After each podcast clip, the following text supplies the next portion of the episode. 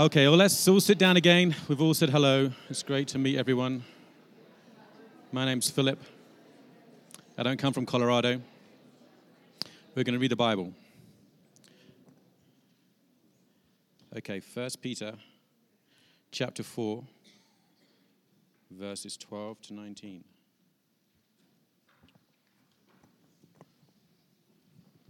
Okay. Beloved, do not be surprised at the fiery trial when it comes upon you to test you, as though something strange were happening to you, but rejoice insofar as you share in Christ's sufferings, that you may also rejoice and be glad when his glory is revealed. If you're insulted for the name of Christ, you are blessed, because the Spirit of glory and of God rests upon you. But let none of you suffer as a murderer or a thief or an evildoer or as a meddler. Yet if anyone suffers as a Christian, let him not be ashamed but let him glorify God in that name. For it is time for judgment to begin at the household of God. And if it begins with us, what will be the outcome for those who do not obey the gospel of God? And if the righteous is scarcely saved, what will become of the ungodly and the sinner? Therefore, let those who suffer according to God's will entrust their souls to a faithful Creator while doing good. Amen. My friend, thank you. Thank you, Philip. Well, good morning. Welcome to uh, Bergen Park Church. I've got to admit something today. We've had a lot of technical difficulties, and that's why I'm holding a mic. This is not my usual position in holding a mic, and so uh, just kind of bear with me as I kind of get used to it. But you guys look good today. You do. You look very good. Hey, it's good to see you here. A couple things I just want to update you on. One, uh, many of you know that we're in the process of searching for a worship director. And so we just covet your prayers. God sent us a lot of great candidates, but uh, we really want to uh, take our time and to uh, really hear from the Lord, allow Him to direct us. Somebody that's not just called to lead worship, but that really feels called to uh, minister to this community, to reach out, to find the sound of the community, to allow us to engage uh, both in the church but also outside the church so that we can connect uh, to the people around us. So please be praying for that. It's so important for us. You know, just to take our time, and sometimes we want to run into something and try to find someone right away. But uh, I think there's there's a wisdom to letting God bring that person. So please be in prayer for that. And again, remember next week nine o'clock. As Brian said, if you come at nine thirty, uh, that's fine, but we'll be right in the middle of it. So, uh, so nine o'clock. So good to see you guys here. Hey, if you want to grab a Bible, you'll see some in front of you. I want to encourage you always. It's so important that we get into God's Word, that we read the Word for ourselves, we understand it for ourselves, and then we allow God to use that in a spirit of humility, uh, really to begin to work on our own lives. The purpose of getting into God's Word is that God's Word, as James says, is like a mirror. Now, I try to avoid the mirror. I don't spend a lot of time in front, but I know the reason for getting in front of the mirror is so that I can see myself. And in the light of who God is, this is the beauty of worshiping God. In the light of who He is, you start to see yourself, and in seeing yourself, you know what needs to change in light of His love and grace. That it's the kindness, I love this in the Bible, the kindness of God leads to change, leads to repentance. And so, as we get into God's word today, let me kind of share with you where we're headed and what, what we're looking at. What Peter's done in 1 Peter is for the last three chapters, he's looking at the nature of suffering. That he's writing to a church that's being rejected by the culture in which they live. They're being rejected not because they don't belong to the culture, they're being rejected because they're now following Jesus Christ. And in following Jesus, if you look at 1 Peter chapter 4 in verse 4, it says that in following Jesus, others may think you are strange. In following Jesus, you're going to stand out. Jesus stood out. Now, what he's going to say is hey, listen, let's make sure we're not standing out for the wrong reasons. Just because you're persecuted doesn't mean you're being persecuted for the right reasons. And so he's going to say they're going to think it strange that you do not jump into your the past way of living, the same flood of dissipation, he says, and they will heap abuse upon you. That in following Jesus, because what Christians believe in some ways to our culture is strange. And if we follow Christ, then others may think we are strange. And because of that, they may insult us, they may mock us, they may persecute us. The question becomes how do you respond? How do you respond, on the one hand, to specifically maybe being rejected by our culture as Christians? And then, second, I think you can also apply what Peter's talking about to suffering in general. How do you respond to the hardships, to the pain, to the challenges that you just face in everyday life? Because one of the challenges I think we face in our context and in our American culture is Americans don't deal well with suffering. I don't know if you realize that. Every other culture expects to suffer except for the American culture, at least in this climate today. Because when suffering comes in, we think something strange is happening. This isn't the way life is supposed to be. And so I look to a pill. I look to something to comfort myself. But every other society has believed that suffering is a normal part of life, and yet we live in a culture that is pursuing comfort and rest. It's pursuing relaxation. And so, how do we respond? What does the Bible give us as a resource to endure the challenges of life? Well, I know some people in our community may say we just need to get out in nature. You know, nature is the place where we see harmony and unity. Have you heard that? That we need to stop gathering in churches. If we just spent more time on the mountaintop, we spent more time walking in the woods, fishing, hunting, hiking, all of that good stuff, then we'd be in a right place of harmony with mankind and everything would be good. We just need to connect more with nature. There's a woman who did that and wrote about her experiences. Her name is Annie Dillard. Annie Dillard wrote a Pulitzer Prize winning book called The Pilgrim at Tinker Creek. And what she did is she went to a creek in Virginia and decided to get in touch with nature, to discover what the harmony and the peace of nature is, to calm her soul and just unite herself to Mother Earth. And in this book, what she does is she recounts her experiences. And though what she expected to find in communing with nature was peace and harmony and unity, she actually found the very opposite. That in communing with nature, she didn't find peace and unity. She saw violence, injustice, and inequity. And this is not a believer, but she describes in her book this experience. And here's what she says She says, and I quote, Evolution loves death more than it loves you or me. I had thought that to live by the side of a creek in order to shape my life to its free flow. But it seemed to have reached a point where I must draw the line, meaning I must part ways with the only world there is. You see, we value the individual supremely. But nature, nature values him not a whit. It looks for the moment as though I might have to reject this creek life unless I want to be utterly brutalized. Either this world, my mother, is a monster, or I myself am a freak. Now, let me explain what she's saying. She looked into nature and she wanted to find harmony, unity, and peace, but instead, what she saw was suffering, injustice, hardship, and death. But see, inside of all of us, there's this outcry, this outrage when we see suffering, we see death, we see injustice. There's something in us that says it's wrong. But when you go to nature, everything in nature says it's right. So either nature is a monster and something's wrong with nature, or there's something wrong with the emotions, the outrage that we feel when we see suffering. So she says this Consider the former. Consider that the world is a monster there is not a people in the world who behave as badly as a praying mantis. But wait, you say. There's no right or wrong in nature. Right or wrong is a human concept.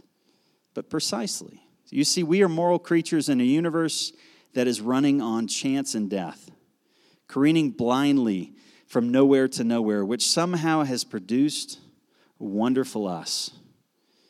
And right then, how could there be anything wrong with nature? It is our emotions, our values that must be amiss. We are the freaks. The world is fine. And let us all go have lobotomies to restore us to our natural state. We can leave the library then, go back to the creek lobotomized, and live on its first, untroubled as any muskrat or reed. You first. See, our sexual, sec, excuse me, secular culture, Freudian, says to us, this world is all there is. And if this world is all there is, then how do we respond to suffering? What does this world give us to respond to the suffering, the pain, the hardship that we see in the world? What Annie Dillard is saying when I communed with nature, I did not find love, I found the opposite. I found suffering, injustice, and pain. Well, see, the Bible has a different approach when it comes to suffering. It gives us not just simply a way to cope with suffering, but it gives us a way of understanding the suffering that we experience.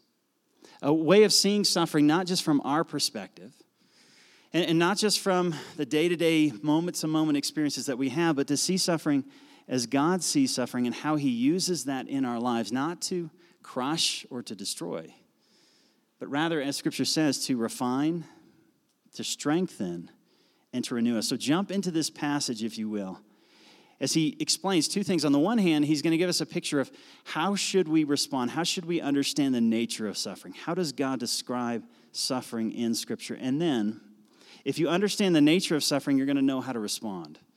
And so, what does God give us? What does He say we need to utilize to respond when we run into those challenges in life? Well, watch this in verse 12. So, how should we understand the suffering we experience? He says, Beloved, do not be surprised, and here are the key words at the fiery trial that comes upon you to test you, as though something strange were happening to you. In verse 12, two important words stand out. The first is the word fire, and the second is this fiery trial which comes upon you, as you notice, to test you. So, first of all, Peter says that the hardships in life are like a fiery trial. The word fiery in the Greek is this word purosis, from which we get the English word to purify. That the very word that he's using here doesn't just mean to consume, it doesn't mean to destroy. Rather, he's saying a purifying fire.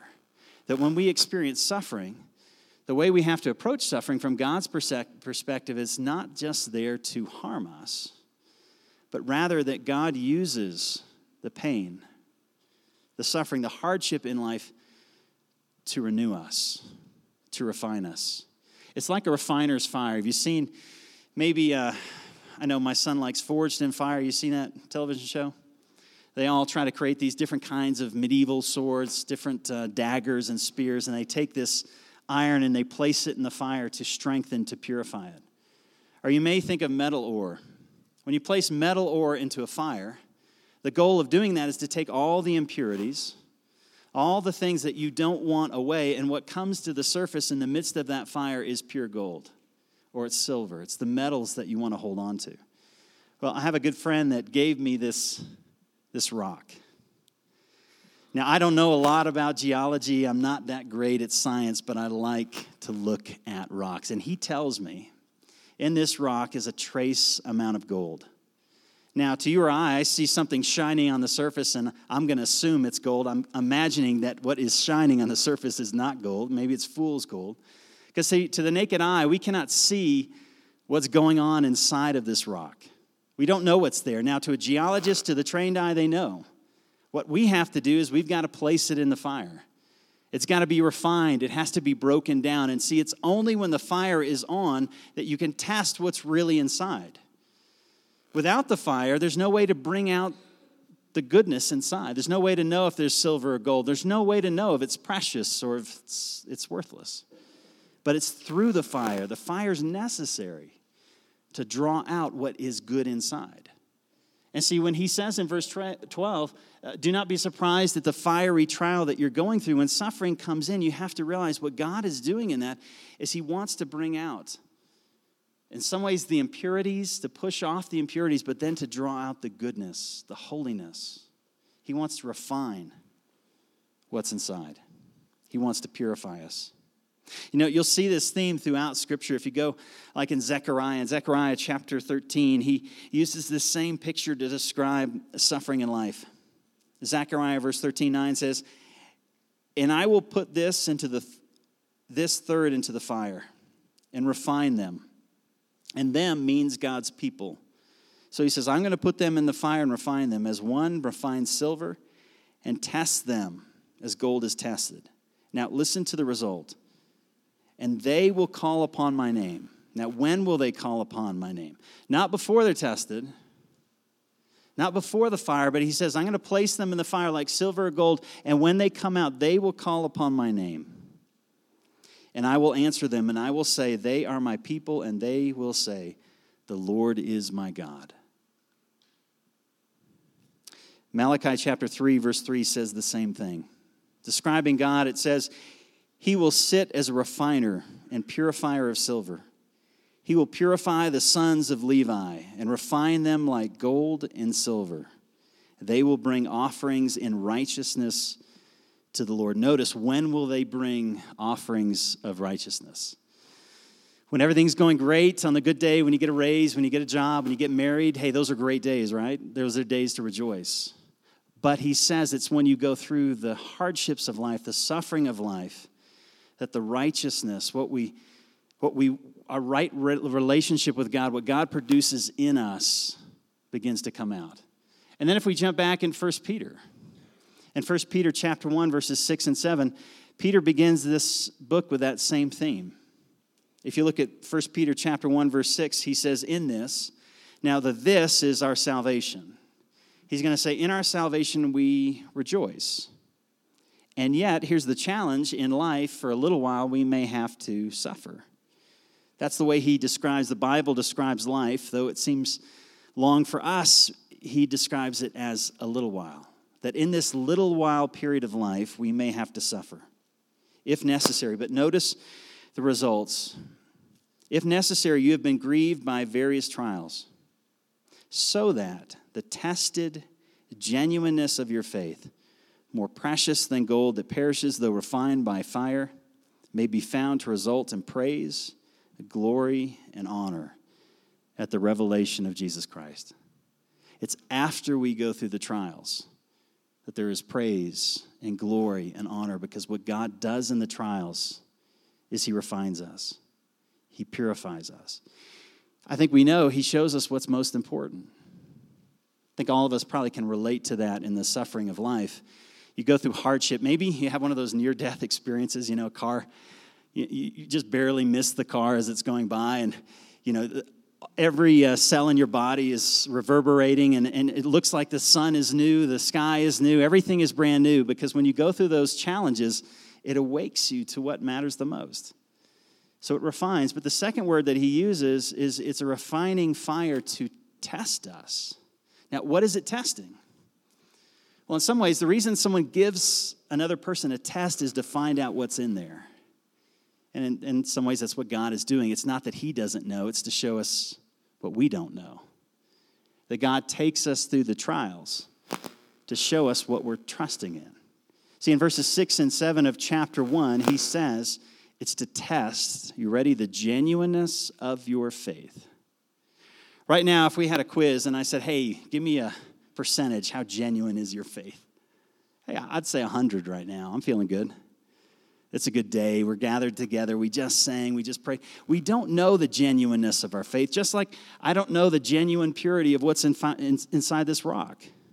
The only way I will know is the rock has to be tested. Well, likewise, when it comes to your faith, the only way you know that you're really trusting in God is you have to be tested. Because I don't know about you, but uh, if I can confess for a moment, I don't do well with suffering.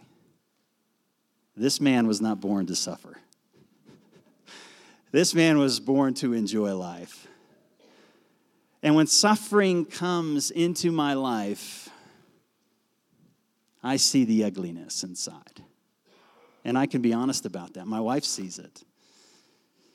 You know, the ugliness comes out. What is that? That's the impurities, isn't it? The reason it comes out, church, and the reason what Peter's saying is the reason that stuff comes out is because you have allowed it to be in there. And you allowed it to be in there when you got married, and you allowed it to be in there when you got the job, and you allowed it to be in there when you got the raise and when everything was going great and you built the house and you, all this stuff is happening, right? We allowed that stuff to be in there. We didn't address it on the good days. Rather, it's when the fire comes and we see the impurities and we see God that we have the opportunity to test the genuineness of our faith. Now, I don't know if you've gone through experiences in life where you've had nothing or next to nothing. But I remember in college, I went to a, a university, Baylor University, good Baptist school. A lot of my friends, you know, we grew up in families, and I did too, grew up in a great family, very well cared for. We had everything that we needed. And our parents, my parents at least, helped us through college. But then they said, you know, one marriage, one college, that's it. I was not prepared. Went off to seminary, and in seminary, I basically had a S10 truck, Chevy S10, drove to New England, went to this seminary, started working on this 200 acre estate, taking care of the, the lawn and, and uh, everything around it. And then I got married, and that was great. And after that, we lived in with another family, and with his family, we were nannies, and we, I took care of the property, painted the house, all sorts of things. And then I remember one day at the second house that we were living at, the Lymans, they were called, came to us and said, You know, we're going to move. And we're going to move in about two, three months. We just bought a house. Um, you need to find another place to live. Well, we had no money, no resources. Now, we had jobs, we had numerous jobs. And I remember sitting there for a moment and thinking to myself, and I was very financially conservative. I didn't spend a lot, I saved everything. But in that moment, I realized that money wasn't just a tool or a resource to me, money brought me peace. Because as soon as I was presented with a situation where my money and what I needed didn't match up, I realized I wasn't trusting in God for my security. I was trusting in what I had. And when I didn't have it, I saw the impurities come to the surface. Now, sometimes those impurities can be used for good reasons to go work harder, find something, find a solution. We can respond to that well. But you see inside of yourself in moments like that what I'm really trusting in. On the good days, I'd say, yeah, of course I'm trusting in God to provide. But on the days where the ends don't meet the means, you realize there's something impure. In myself, in my faith, I really don't think God is good. Or maybe I don't think God can provide. And maybe my experiences are discipling me more than what I find in God's word and who God is. So Peter says, the suffering we experience, the first thing we have to have is a way of thinking. If you go into it blindly, it's going to catch you off guard. But if you go into it knowing that God wants to use this to show you his goodness, to teach you his love, not to crush you, but to refine you, to test the genuineness of your faith. He said, God is there to test you. And so, how should we respond? Well, if you notice in verse 17, there's some words there that stand out to me. He says, in verse 17, it's time for judgment to begin with the household of God. That doesn't sound friendly because we are the household of God. The church is the body of Christ. That the church isn't just a place we attend, we are God's family, we are his household. And he's saying the purpose of these trials is like judgment. Now, not judgment, not punishment, because on the cross, Jesus died, and in his death, our sin was punished. But see, what judgment can do also is to purify. The fear of judgment can purify. It can cause us to say, wait a minute, this life, even our secular culture will say this life is all there is. And we say, no, I think there's another, another life to come. In this life, I want to purify my heart. I want to allow the trials that come in not to harm me, but rather to draw me in a way that I become more and more like Jesus Christ. That He's saying that when trials come into your life, they can come in as judgment. But see, not judgment against you, but judgment against the things that you're trusting in. Meaning, if you're trusting in something that doesn't last, what those trials will show you is that it doesn't last. You realize only in suffering that money can't solve all problems. On the good days, it seems strong and firm, but when you're going through hardships and trials, you realize it can't solve this. And so he says it's like judgment. But the second part is once we understand the nature of suffering, we have to understand how should we respond. And there are three major commands in this passage. The first is in verse 12, and he says, Don't be surprised. The second is in verse 13. Second command is, is uh, what is it? Rejoice. And the third command is in verse 19 that we are to trust. So, how should we respond? In three ways do not be surprised, rejoice, and then finally, trust. So, verse 12 again Notice this. He says in verse 12, Do not be surprised at the fiery trial when it comes upon you to test you, as though something strange were happening to you. Now realize he's speaking to a community of people who knew suffering. So they're not saying, it's not surprise like unexpected.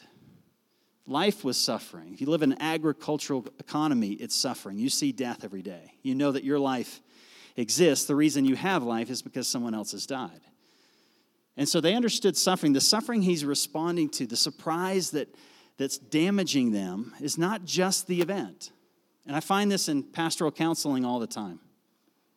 That when someone comes into my office, the despair that they're carrying is not just the event that's happened to them, it's what they believe about the event that's happened to them. It's what they tell themselves. It's not to say that the suffering in the event is good or that the suffering in the event somehow wasn't painful or wasn't suffering and didn't lead to discouragement. Of course it does. But the power of that suffering, the lingering of that suffering, is what you tell yourself based on what's happened. And listen, I think all of us know this because I know there's some in here who think they are unworthy to be loved. There are some in here right now who do not believe that they have what it takes. They don't believe that God could love them. Or maybe you can't trust someone else. Maybe you're married and you find it difficult to trust someone. Maybe you're single and you find it hard to share with someone else what's going on in your life. And the reason that that's come up is not because of what you're experiencing today, it's because of what your parents told you 30 years ago. Your dad may have said to you, Hey, son, you're never going to measure up. And maybe that was just a bad day for him. Maybe it wasn't what he always said, but you know how those things kind of linger in our MP, MP4 in our brain?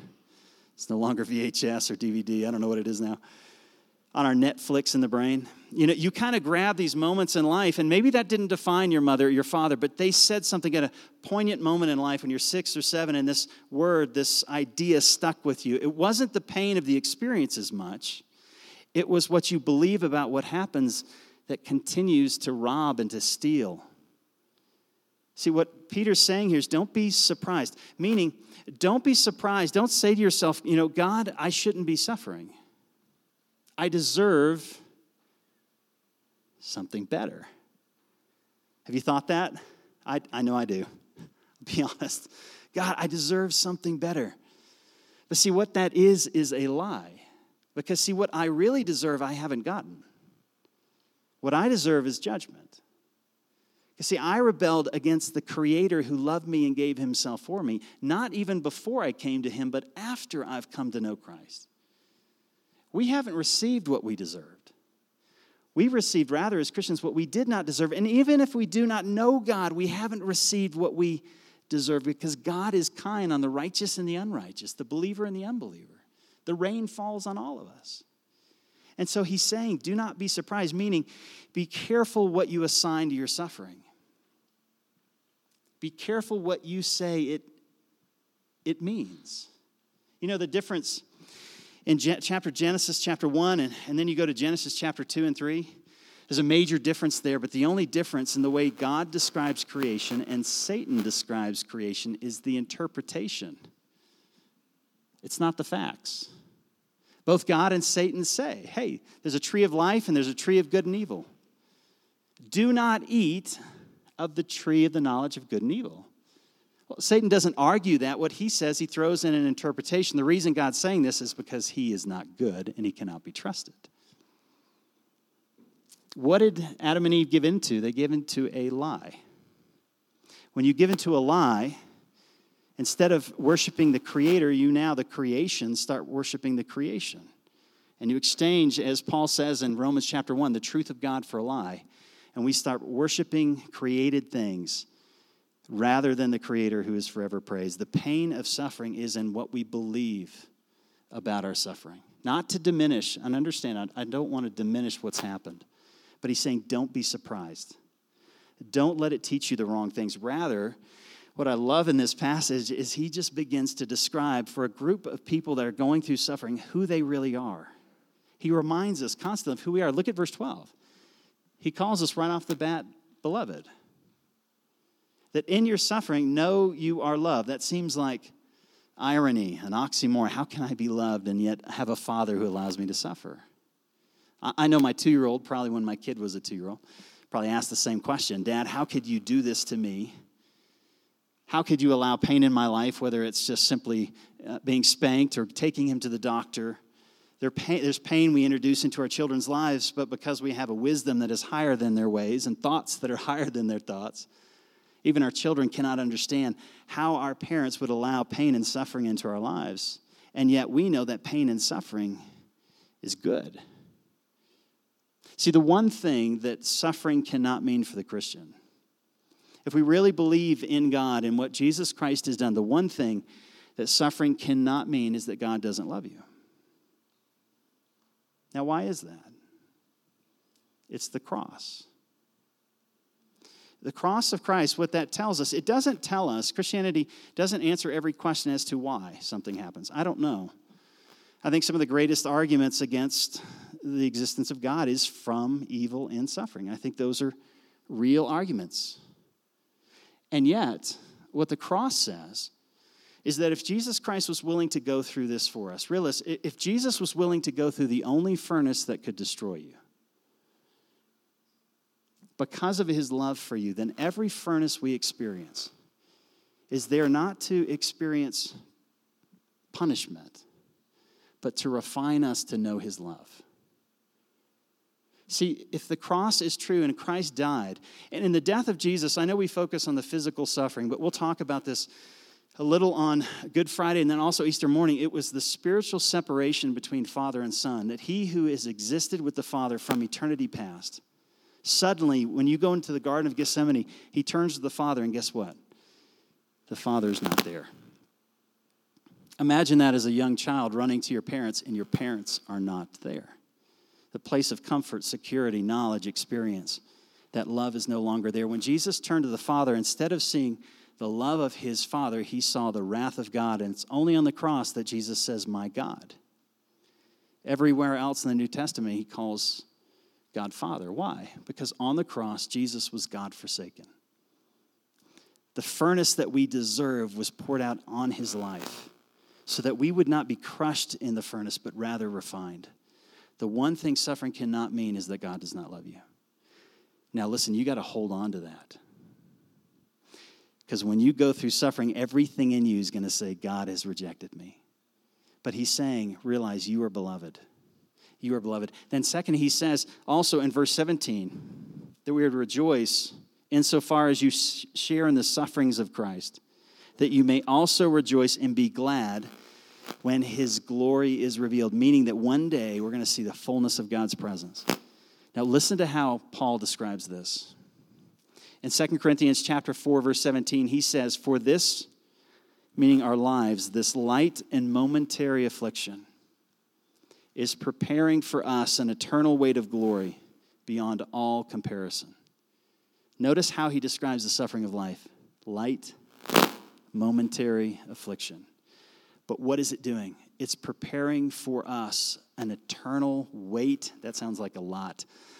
That sounds good. An eternal weight of glory that far outweighs, meaning all the suffering we experience in life and we are faithful to God in will result in rejoicing when we see Him face to face. That we will rejoice as Jesus rejoiced. That we participate in the sufferings of Christ. But then he goes on to say, and this is an amazing concept. If you notice in verse 14, he says, If you're insulted, and insulted not because you're a jerk, not because of the way you drive, but rather, notice, because of the name of Christ, meaning because of your association with Jesus, he says, You're blessed. Now, why are we blessed? Because the Spirit of glory and of God rests on you. I don't know if that stands out to you, but he says, when you're insulted, meaning everyone else is rejecting you, right? They're mocking you, making fun of you. You're an, you're an idiot to believe this. Trust the scriptures, you know, the whole gospel story, giving your life to Christ, coming, gathering here, listening to me. This is ridiculous. You guys are fools. But he says, what does he tell us about who we are? We are those to whom the Spirit of glory and of God rests on. which means the very power and presence, the Holy Spirit, that raised Jesus Christ from the dead is now at work and alive within me. And it's the Spirit, as Scripture says, that constantly is crying out, Abba, Father. Abba, Father. Abba, Father. You know what the Spirit loves? What the Spirit loves to do is to exalt God. He loves to set our eyes on God.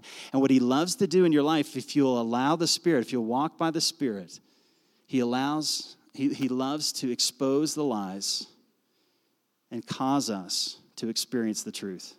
You know, Christianity is an intellectual faith, but it's also experiential. Because when you say and cry out, Abba, Father, that's not up here in the mind. That's not multiple choice. That is worship. That is adoration in the heart.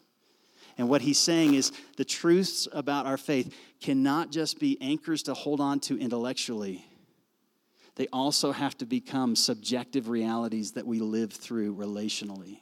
You with me? It can't just be anchors. Anchors are important intellectually, but they also have to become a living reality that I'm not just experiencing and knowing God from a distance, but God knows me. And his very presence is in me. And he's saying, as you're going through suffering, know you're loved. Know your suffering in the same way that Christ suffered, but know that the very Spirit of God is in you, and then recognize you belong to Him. Do you notice that? If you're insulted because of the name of Christ, you're insulted because His name is on you. He has adopted you and brought you into His family, an amazing family that we did not deserve. And yet, His name is on you, so you're not alone. You belong to Him. You see what he's doing? What he's doing as you go through suffering is he is dissolving the lies that we believe. It's don't about you, I think I'm alone. I think I must be unlovable when I go through suffering. I'm, I believe that this suffering has no purpose. And I can't possibly believe that God would be with me. But he's saying, as you go through suffering, you've got to anchor, anchor yourselves in these realities. God is using this to refine you, to purify you. But we have to respond. How? Don't believe the lies. Do not be surprised, but then rejoice. And then finally, he says in verse 19, we have to trust. We've got to trust. Therefore, those who suffer according to God's will. So notice it's not random, is it? He's not saying, hey, those who suffer when just random things come, but know that God is at work in your life. And he says, suffer according to God's will. This does not surprise him. And it could be that what you're going through today prepares you for the suffering of tomorrow, the challenges of tomorrow, to strengthen your faith. And so he says, according to God's will, and trusting their souls. And notice this is the only place this word's used. It's the only place in the New Testament where you find the word creator. Now, why would Paul, Peter say, entrusting yourself to your faithful creator? Because he says God is the one that's created the only thing that matters, and that is your soul. And he is faithful. Who? Somebody's talking. Sorry. There's a little something going on up here. So he says we've got to trust him. Now, what does trust look like? Just real quick, in verses 15 and 16, he tells you.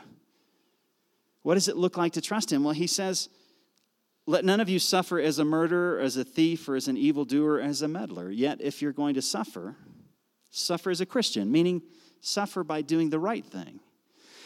The way that trust shows up in your life is through a dirty four letter word called obey. O B E Y. Yeah, that's four. Obey, obedience. Trust shows up in obedience. What he's saying is when you're going through the fire, trust him.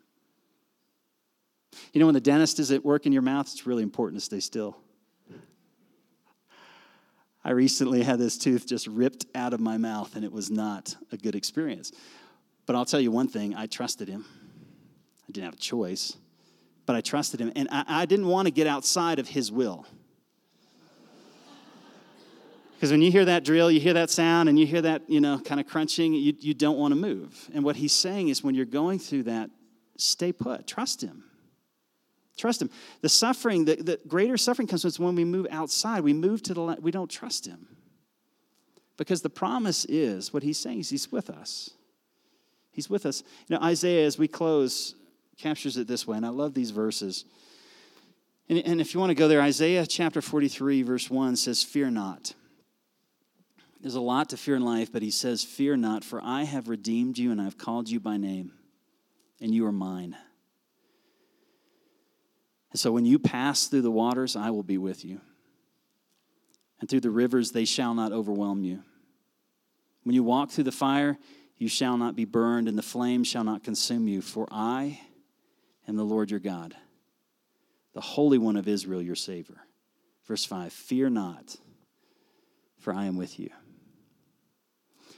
You know, the story that this passage brings to mind is in Daniel chapter 3. Story of three men who were thrown literally into the fire. Thrown into the fire not because they were suffering for what they had done wrong, suffering for what they had done right. They wouldn't, ref- they wouldn't reject the name of God. And under this unjust king Nebuchadnezzar, they were thrown into the fire. Their names were Shadrach, Meshach, and Abednego. And when they were thrown into the fire, Nebuchadnezzar, as he looked in, saw not three outlines, but four. And he said, There is one in there who is like a son of God. See, in Scripture, that image of the Son of God is the pre incarnate Jesus Christ, the pre revelation of Jesus Christ. That as Jesus is with us through the fire, as we rest and trust in Him, the fire does not destroy, the fire refines. Why? Again, why? And here's the idea because Jesus went through the only fire that could destroy you. And he did that out of love for you. And if you trust that, listen, not just believe it, if you'll rest in it, meaning if you'll obey in that and say, God, I'm not going to move to the left or the right right now. I may want to go for comfort. I may want to run out of this stress that I'm experiencing and experiencing something better. And, and the culture's saying, hey, here are all the places you can run to, whether it's sex or comfort or money or relationships or power. Here are all the places you can go to. And we see it, and it's so accessible. But he's saying, I'm with you. If you'll just rest, if you'll trust. And what you need to look to is not just to your own willpower, but to the cross and what God has done for you, making you the children of God, loving you, redeeming you, pulling you out of the flame so that He can be with you, and then to allow His voice to speak. Are we willing to trust Him? And then beyond that, hey guys, are we willing to be patient with each other when we go through suffering? Because I don't know about you, when I go through suffering, there's a lot of junk that comes out. And I need you not just to recognize and to call out my junk, but to call me back to Jesus. To call me back to the one place where I can find truth. And in finding truth, experience grace. And experience grace, become more like Christ. Are you with me? What we're learning is not just how can we suffer well, but how can we help one another to walk through the challenges of life and be strengthened. Hey, let me pray for us. And worship team, would you come up? Father, I thank you that you give us a perspective that's not natural to us. Lord, um, I know in this room there's a lot of hardship. There's, there's suffering and stories we don't know. On the outside, we look fine, but on the inside, there is anxiety, there can be fear. Lord, you've told us we have an enemy that prowls around, but his weapons are to deceive and to lie, to take the events of life and to interpret them in a way that leads us from you, that leads us, Father, from being changed by your grace and truth. And Lord, in many ways, leads us to things that we will find way too many years late that they were empty and they could not satisfy our souls. And so, Father, I thank you for the power of the Spirit that convicts.